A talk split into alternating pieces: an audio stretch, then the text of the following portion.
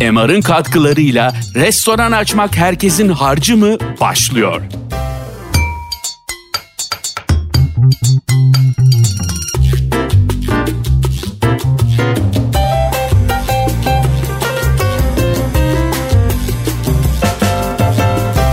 Herkese merhaba. Bu son bölüm olacak. Ee, restoran açmak herkesin harcı mı programımızın. Son bölümde hem yakın arkadaşım hem de çok başarılı bir işletmeler grubunun kurucusu, temsilcisi, yapanı, yaradanı bir misafirim var. Levent Büyükuğur. Hem kendisi çocukluk arkadaşım aslında nasıl başardığını, nasıl sıfırdan bir marka, bir markalar grubu yarattığını ve nerelere gittiğini çok iyi biliyorum. Ama bir de size onun ağzından dinletmek istedim. Tabii bildiğim tarafları, onun hep başarılı tarafları. Mutlaka onun da kendi içinde yaşadığı başarısızlıkları, kendi içinde yaşadığı karmaşaları hayatında olmuştur. Damarya'dan başlayıp Voga Kitchen'e giden bir imparatorluk kurdu benim deyimimle. Bunu onun ağzından dinlemeyi ve dinlemenizi çok isterim ve sözü ona bırakıyorum. Levent hoş geldin. Hoş bulduk Memo'cum. Teşekkürler. Anlat bakalım sıfırdan nereden düştü bu fikir aklına? İlk Damario, ondan sonra Aytek, şu bu oradan derken ayrılıklar, beraberlikler falan filan oradan nasıl kaçıncı kata, son kata, terasa çıktın hepsini dinleyelim lütfen. Evet, nereden başlasam, nasıl anlatsam derler ya bayağı bir süreçten bahsediyorsun tabii. Bayağı uzun bir süreç. 29 yıl oldu bu arada. Hı hı. Bu 29 yıl içinde neler oldu neler. En baştan başlamak gerekirse senin söylediğin gibi sen tabii çok iyi hatırlıyorsun en başını bile.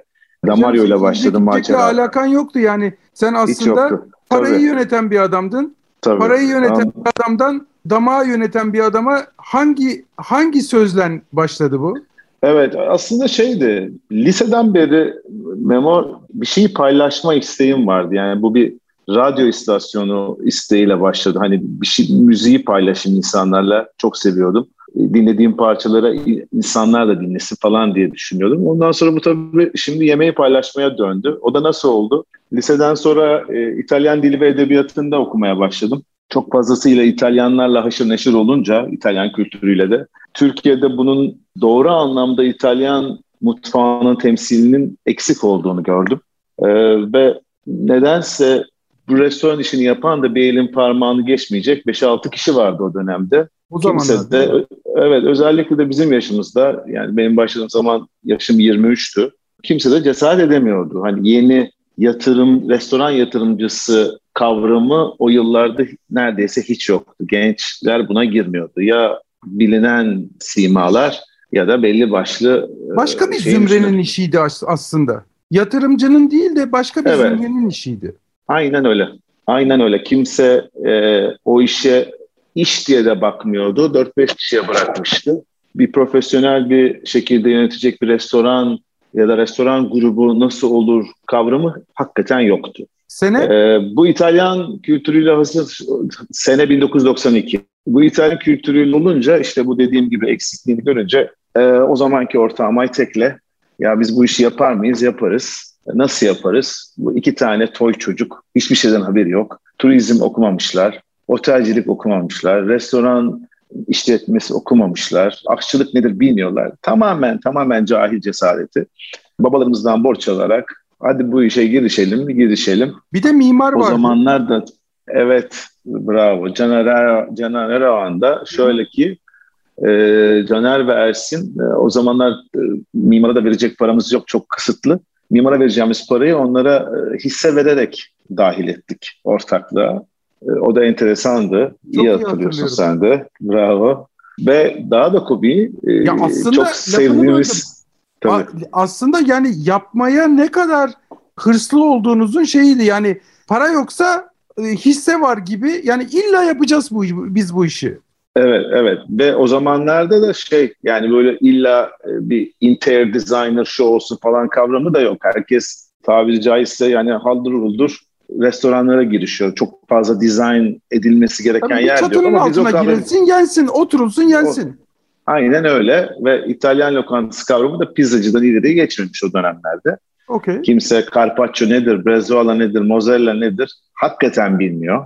Açtığımız dönemlerde hatta sen de hatırlarsın hani car carpaccio az pişmiş olsun, diye sipariş veren çok gördük.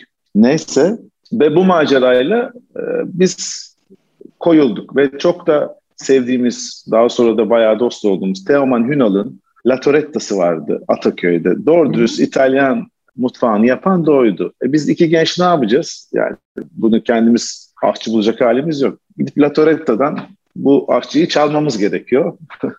Teoman abinin e, Mario'sunu o dönemde e, ne yaptık ettik? İki toy çocuk aklına girdik, ikna ettik ve biz de çalışmasını sağladık.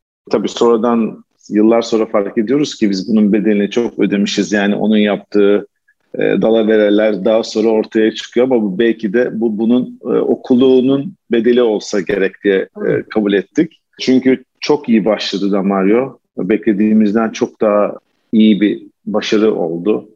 Burada ilk 3 ay hatırlarsın rezervasyonlar dolu. Biz daha hiçbir şey bilmiyoruz.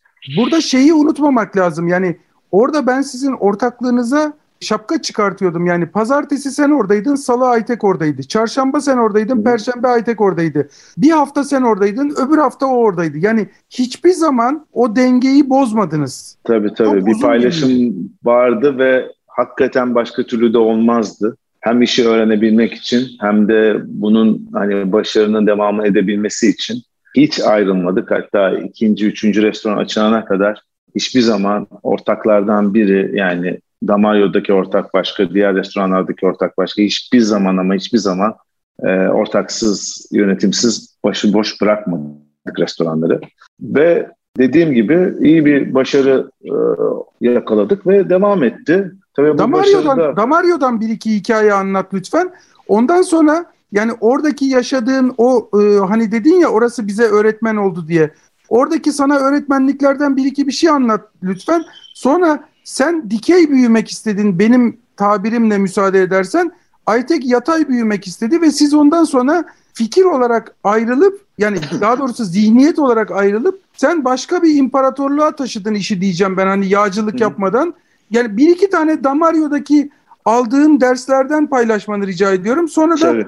büyüyüşü anlatalım. Tabii şimdi hiç işi bilmeden başladığımız için orada bütün öğrenimimiz şefin söylediğiyle doğru orantılı. O ne derse biz onu takip ediyoruz. Ve yaşadıklarınla tabii. Ve yaşadıklarımızla alakalı. Ee, ama tabii biz malin malın maliyeti, malın maliyetinin olmasını gerektiren satış fiyatı, bunun kontrolü, e, e, stok kontrolü bunların hiçbir şey bir tanesi bilmediğimiz için burada hakikaten çok büyük tokatlar yedik. Herhalde bir 6-7 ay orada büyük para kaybetmişizdir haberimiz olmadığı halde ama tabii iş çok iyi gittiği için bu para kaybının haberimiz bile yoktu. Orada büyük bir ders aldık ki bütün olayın aslında yemek yapıp ve bunun satışı ve onun marketingi de değil aslında bunun arka plandaki kontrolü ve satın alımdaki önemini ta o zaman 7-8 ay sonra ancak fark edebildik. Yani biliyorsun yıllardır sonra bu satın alma konusunda ne kadar çok ağırlıklı e, eğildik ve bambaşka bir departman olarak çalıştırdık sonra. Yani ders bir diyorsun ki işin ne kadar iyi olduğuna bakmayın, işin arka planını elinizde dizginizde. Aynen. Aynen bazı restoranlar vardır ya da bazı başka sektörlerde de işler satış inanılmaz gözükür yani tıklım tıklımdır ama bir bakarsınız restoran kapanmış ya burası çok iyi çalışıyordu nasıl kapanır falan tabii arka planda ne maliyetler var Acaba stoğunu Neler kontrol dönüyor? edebiliyor mu? Hırsızlık var mı? Kirası ne kadar falan. Hiçbir kimse bunu düşünmez. Hep satışın e, şeysiyle maliyet sanki hep aynı yerinde kalıyormuş gibi düşünür. Bu da bir hatadır. Bir sürü restoran bu yüzden de kapanır. Biz burada büyük ders aldık. İşimizi, işinin öğrenmesi, evet arka planda neler olduğunu öğrenmekle başladı. Ondan sonra zaten devam etti. Bedamario'da bir, bir dedim bir anın olsun, Bedamario'yu öyle kapatalım dedin.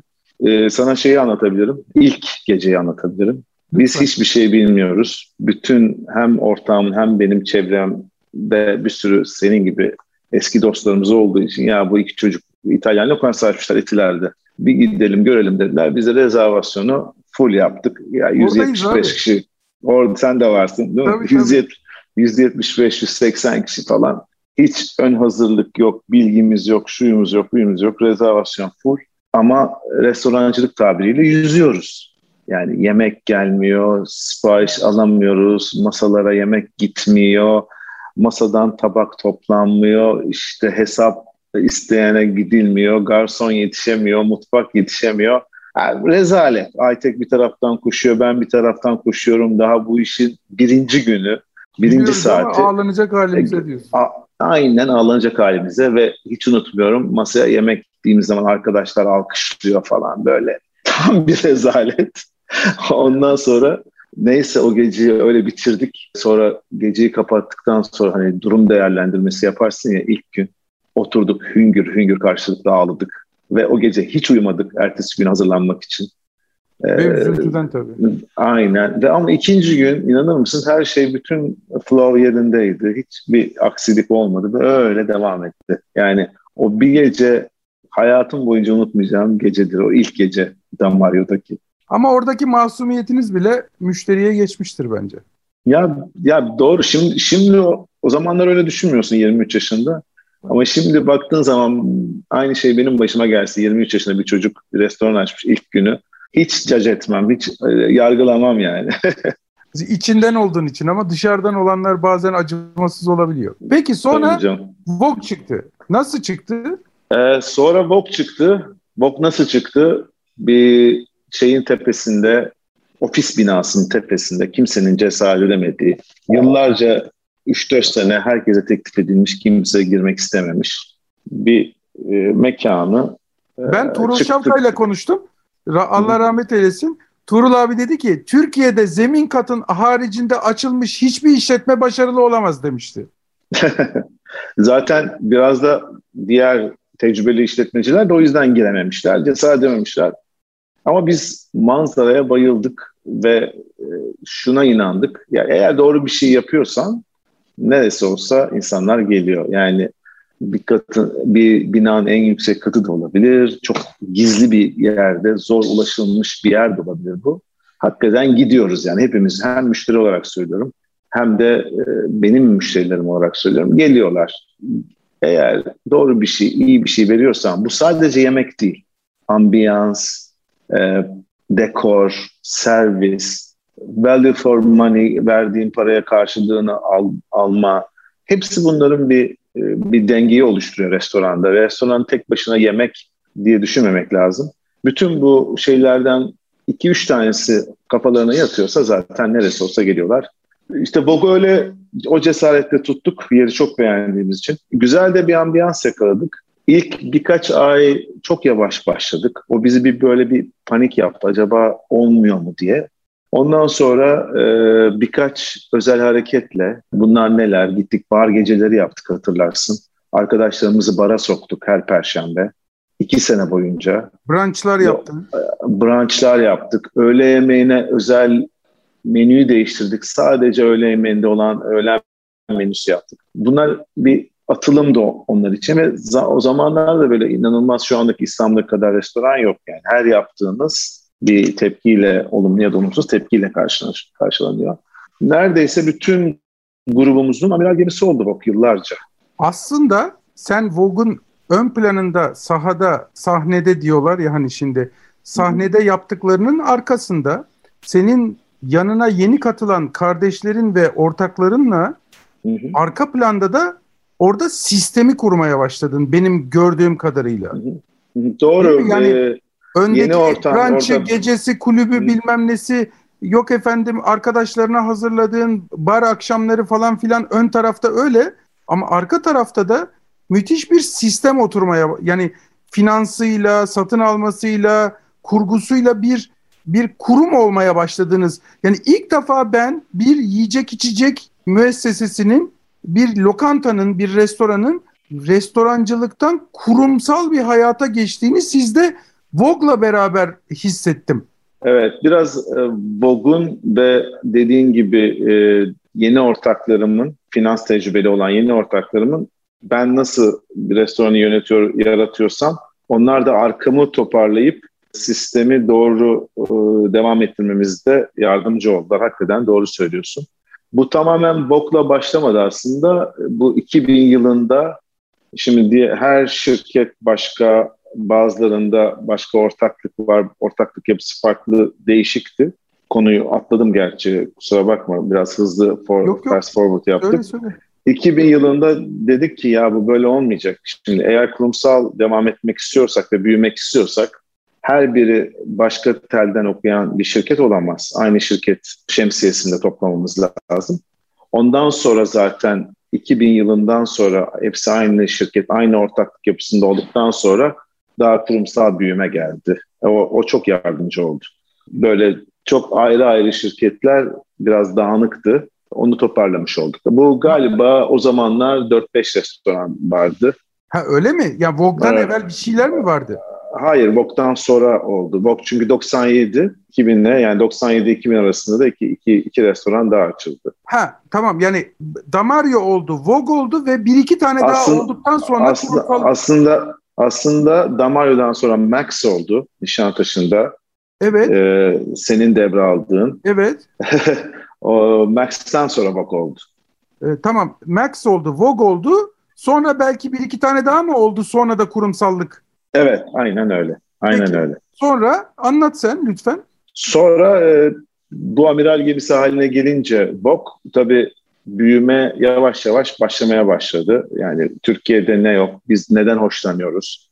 Biz hoşlandığımız, sevdiğimiz şeyi yapalım. İnsanlar sevdiğimiz şeyi yaptıkça değer verirler ve gelirler diye yeni yeni markalar kurmaya başladık. İşte Angelik geldi, Vanna geldi, eklendi de eklendi. Biraz önce seninle konuşmaya başlamadan önce şöyle bir düşündüm kaç e, marka yapılmış diye.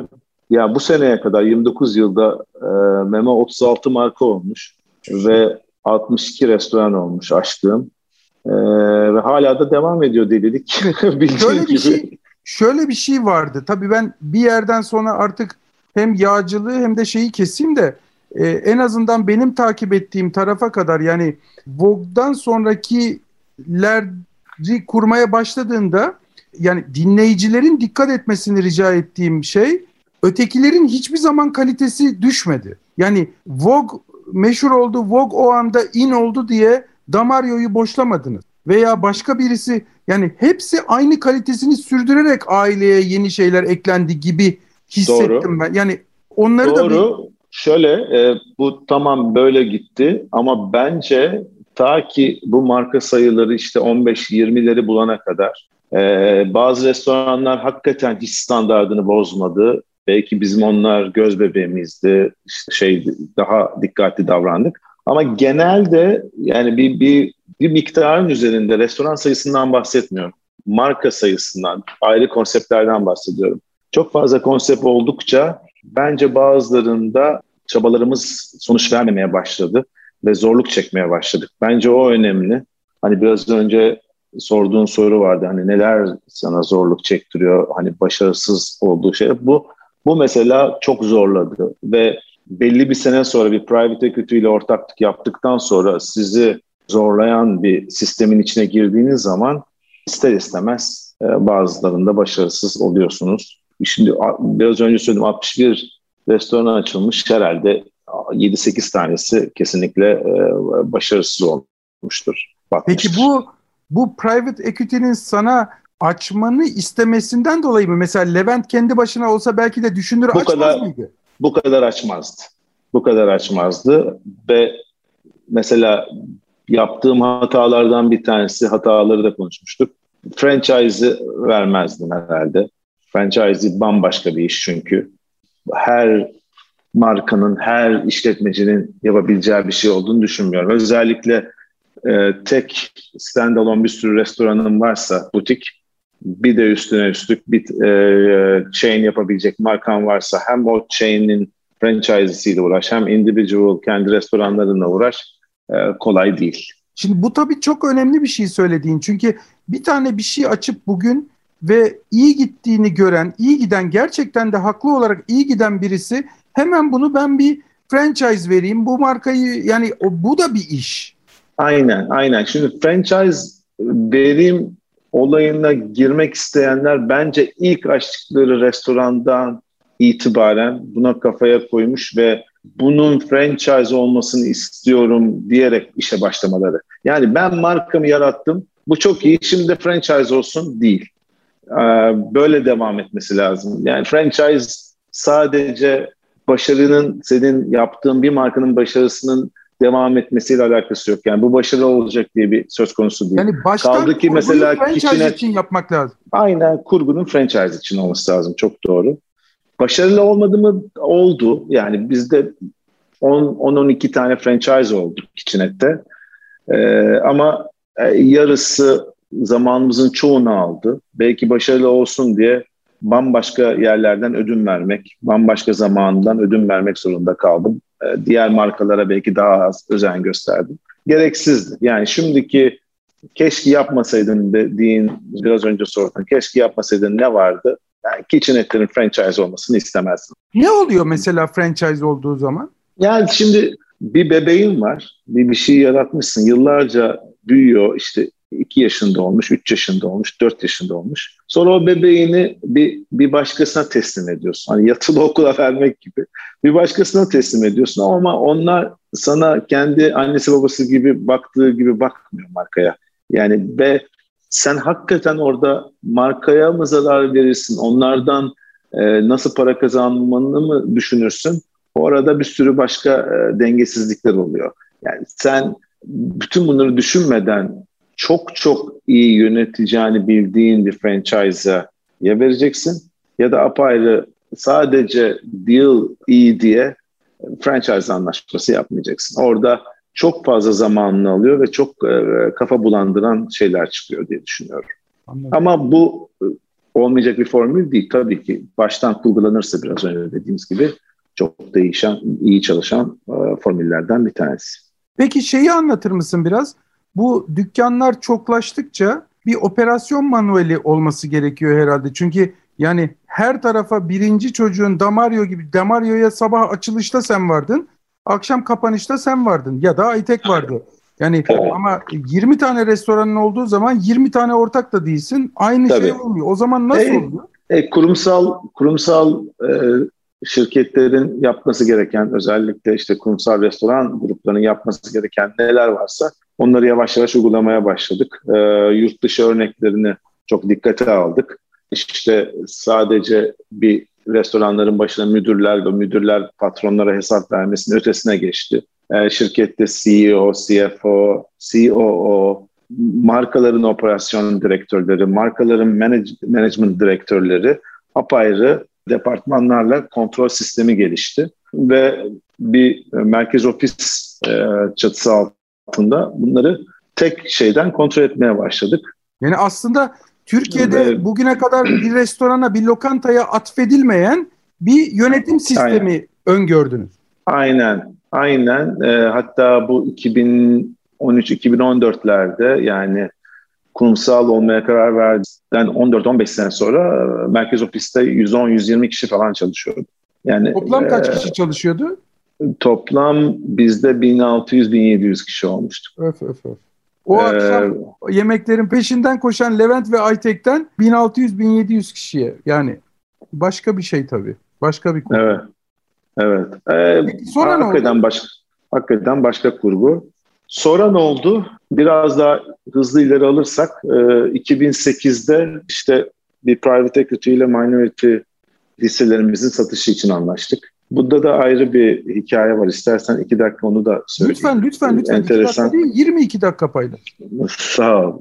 Alacak birkaç tane private equity şirketi vardı bizle ilgilenen. Daha doğrusu şöyle. 2007-2008 civarları ben artık bir başka ortak alıp madem kurumsal gidiyoruz hem parasal destek hem büyümemize de yardımcı olacak ve internasyonel bir e, ilişkilerde de büyümemize yardım olacak bir bir ortaklık yaşamamız gerektiğini düşündüm.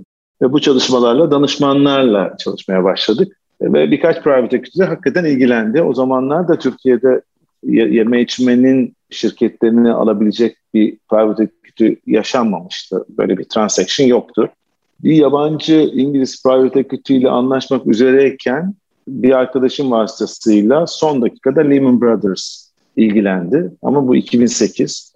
Ve Lehman Brothers'da bir 6-7 ay e, konuşuldu deal'lar. Sonunda finalize oldu. Anlaşıldı, el sıkışıldı ve 2008 Lehman krizi patladı Eylül'de. Biz dedik ki tamam parayı alamayacağız. Gitti.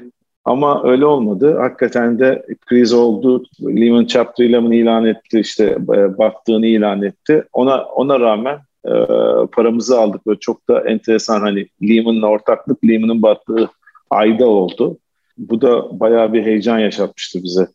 Burada şeyde e, sonra bütün Lehman'ın aldığı private equity hisseleri özel başka bir private equity kuruldu. E, management buyout yaptılar yani çalışanlar şirketin şeylerini aldı, şirketlerini aldı. Yeni bir private equity ile devam etti. Biz de onlarla ortaklık oldu, yaptık ta ki 2015'e kadar. Sonra? 2015'te e, bir Türk şirketi hem bizim hem private equity'nin hisselerinin çoğunluğunu aldı ve e, yönetimi de onlara devrettik. E peki yani bir restorandan bambaşka bir kurumsal, bir holding gibi bir harekete bir restoran kurmak isteyen insanlardan bunu çok çok çok büyütmek isteyenlere veya ufacık kalmak isteyenlere e, Levent abilerinden tavsiyeler. Neler? Valla biraz önce dediğimiz gibi eğer ben bunun restoran grubu olacağım diye başlıyorsanız başka türlü bir şekilde düşünmeniz gerekiyor. Yok ben sadece bunu tek bir restoranda kalacağım ya da beğendiğim e, hayatımı böyle devam etmek istiyorum, benim emeklilik benim olsun derseniz başka şekilde başlamanız gerektiğini ben sonradan anladım. Yani şu anda söylemenin be, bence faydası var. Kendilerini ona göre hazırlamalar lazım. Çünkü çok da eğer bir restoran, iki restoransa fazla da kurumsal olmaya gerek yok. Yani kurumsallık da her şeyin şeysi değil, yani şartı değil. Tabii ki bütün olmazsa olmazlara dikkat etmeleri lazım restoran açtıkları zaman ama eğer büyümeyi düşünmüyorlarsa da çok fazla kurumsal bir yapı içinde olmalarına da gerek yok. Bir tek başına e, aile restoranları, karı kocanın ailenin işlediği restoranlarda hepimiz gidiyoruz. Çok da zevk alıyoruz. Bir, birincisi bunu söyleyebilirim. Diğeri de bilmiyorum hakikaten bir delilik, bir macera. Biraz herhalde insan içinde olması lazım. Çünkü dünyanın en zor işlerinden bir tanesinde var. Yani buna hakikaten kendini vermiyorsan hiç başlama derim. Bunu bütün her şeyini, hayatımı, zamanını ben yıllardır restoran işiyle yatıyorum, restoran işiyle kalkıyorum. Benim hobim artık restoran. Her şeyim, okuduğum kitaplar restoran hakkında, belgeseller restoran. Biraz bu tutkuyu yaşamıyorsan, bunu sadece ben iş olarak yapacağım. Tamam, iş hepimiz iş olarak yapıyoruz ama içinde biraz tutkusu yoksa, sevmiyorsa servis sektörünü ve restoranı hiç tavsiye etmiyorum. Kesinlikle başlamasınlar. Doğru söylüyorsun. Yani insanın sinemaya gidecek, sevdiğine ayıracak 5 dakikası olmuyor. Sabahın yani, açılmasından akşamın kapanmasına kadar orada olman gerekiyor. Yani şimdi bayağı bir sene böyle geçti. Ben hiç bir hobimin olduğunu ilk 10 yılda bir şeye kendime vakit ayırabildiğimi hatırlamıyorum. Şeyle geçen gün sohbet dedik. Bu son hem yazıma yansıyor. Adam şey etkiledi beni sohbetim. Bu White Rabbit'in sahibiyle Sahali'nin sahibiyle geçen gün yemek yiyorduk. Ondan sonra hem bu biraz evvel söylediğin bir konu vardı. Ondan da bahsetti. Hem de şu şey dedin ya e, hobisi falan olmuyor insanın diye. Adam dedi ki ben 30 yaşında bu işe başladım dedi. Hiçbir hobim, hiçbir şeyim, her şeyimi bıraktım ve sadece ve sadece restoran işine gömüldüm dedi. O günden beri de sevdiğim insanlara bile istediğim kadar vakit ayıramıyorum dedi. Yani bu iş böyle bir iş. Bunun bir meslek olduğunu, yani iyi yemek yapmanın veya iyi bir şey yapmanın restoran restoran işletmek için yeterli olmadığını anlatmak lazım. Buna bu işe hevesli insanlara. Kesinlikle. Kesinlikle. Öteki yani. hatırlayamadım o anda. Öteki söylediği de 85. restoranı varmış e, ondan sonra. İnsan diyor bin dolar adam başı hesap ödeyip 85. kata kadar çıkartmak için e, sadece yemekten fazlasını vermen gerekiyor diyor. Yani biraz önce ilk başta konuştuğumuz gibi yani genelde e, düşünce restoran deyince direkt sadece yemek geliyor ama hakikaten diğer dinamiklerde en az yemek kadar önemli. Yani bir, bir tecrübe yaşatıyorsun. Eğer o tecrübe yaşatmıyorsa doymak değil konu. Doymak her yerde. Evinde de güzel yemek yapan bir sürü insan var. Ama bütün o, harika yemek yiyoruz yani de. Aynen, aynen. Deneyimi yaşamanın bedelini ödüyorlar ve bu deneyimi yaşamanın bedelinin de karşılığını görmek istiyorlar. Sen o deneyimi yaşatmıyorsan bir daha gelmiyor zaten. Ya da o ödediğinden memnun kalmıyor. Yani sen bir şey vermen lazım. O ambiyans da olabilir, o arkada müzik de olabilir. Totaldeki tecrübe bütün restoranın başarısını oluşturuyor bence. Peki çok çok teşekkür ederim. Ee, Rica ederim. Ben teşekkür bu ederim. Benim ilk online ve çok uzaktan yaptığım ilk şeyim. Umarım evet. hatamız olmadı. Aslında son da program. Aa, ilk ve son olsun. oldu yani şey. Şimdi başka bölümleri olacak. Bu e, nasıl başardındı? Belki de nasıl evet. başaramadın diye bir bölüm yaparız. Aslında galiba bunlar biraz nasıl nasıl ona daha çok müşteri e, bulurum belki. Hata yaptığın konusu daha fazla ilgi duyduğun farkındayım. Yani insanlar ders alsın diye, değil mi? Tabii tabii tabii tabii tabii tabii. Nasıl Ama hata yani yap? nasıl başaramadın diye bir program yapsak başlık olarak daha çok adam bulabileceğimi garanti edebilirim e, yani. E, yüzdesi yüzde 97 biliyorsun. Yüzde 3 baş, nasıl başardın, yüzde 97 nasıl başaramadın restoran işinde daha çok adam bulunabilir. Memo'yla Memo Gürs'le sohbet ediyorduk bir şeyde. Okulun içinde bir şeyde yani bu e, podcastlerde değil. Öğrencilerle sohbet ediyordu. Ben de tanık oldum. Dedi ki yani bizim yemek yediğimiz ve başardığını gördüğümüz insanlar yüzde üçü dedi. Yüzde doksanı ilk bir sene içinde kapatıyor. Tabii ki. Geri kalan yüzde altısı yedisi de onun onu takip eden birkaç sene ızdırap çekerek yaşıyor ve ondan sonra kapanıyor. Yani bizim bildiğimiz başarmış ve devam edenler sadece yüzde üçü. Tabii ki tabii ki tabii ki. Yani bütün dünya reşosu böyle şey. Sadece Türkiye için de değil. Özellikle ne yazık şimdi ki, pandemikten sonra daha da e, ne yazık ki Türkiye'de oldu. bu programa davet edecek. Yani bazıları konuşmak istemiyor. Mesela çok çok çok isterdim Yorgi abi ağırlamak kıyıyı. Hı hı, hı. Ondan sonra. Tabii ki. Yani çok da fazla davet edecek şey bulamıyorsun. Çünkü ne yazık ki şöyle geriye doğru baktığımız zaman 10 senesini, 20 senesini, 30 senesini doldurmuş bir restorancı veya restoran çok çok çok az. Türkiye'de yazık ki öyle. Yani yurt dışında bayağı bulabiliyorsun. Tabii. Klasikleşmiş, 100, 100 yılı geçkin bir sürü restoran. Lizbon'da yani, bir bina var üstünde 1000, 1525 yazıyor ya. Restorana tabii, giriyorsun. Yani yani e, Londra'da da öyle işte gidiyorsun şeyin dekorunu bile bozmamış sadece yenilemiş bazı şeyleri. Olduğu Doğru. gibi duruyor. Menüsü bile aynı. Müthiş. Burada baktığın zaman ama millet diyor ki abi diyor hiçbir yenilik yok diyor. Yapmamış diyor. Onu değerlendirmiyor kafasında. Ya yazık. Maalesef öyle. Peki. Çok çok çok teşekkür ederim. Ee, Teşekkürler Mem Hocam. Londrada'da, Lizbon'da veya İstanbul'da görüşmek üzere. Görüşürüz. Londra'ya yolu düşenin herkesi bekliyoruz. Geleceğim de ee, şey olsun diye.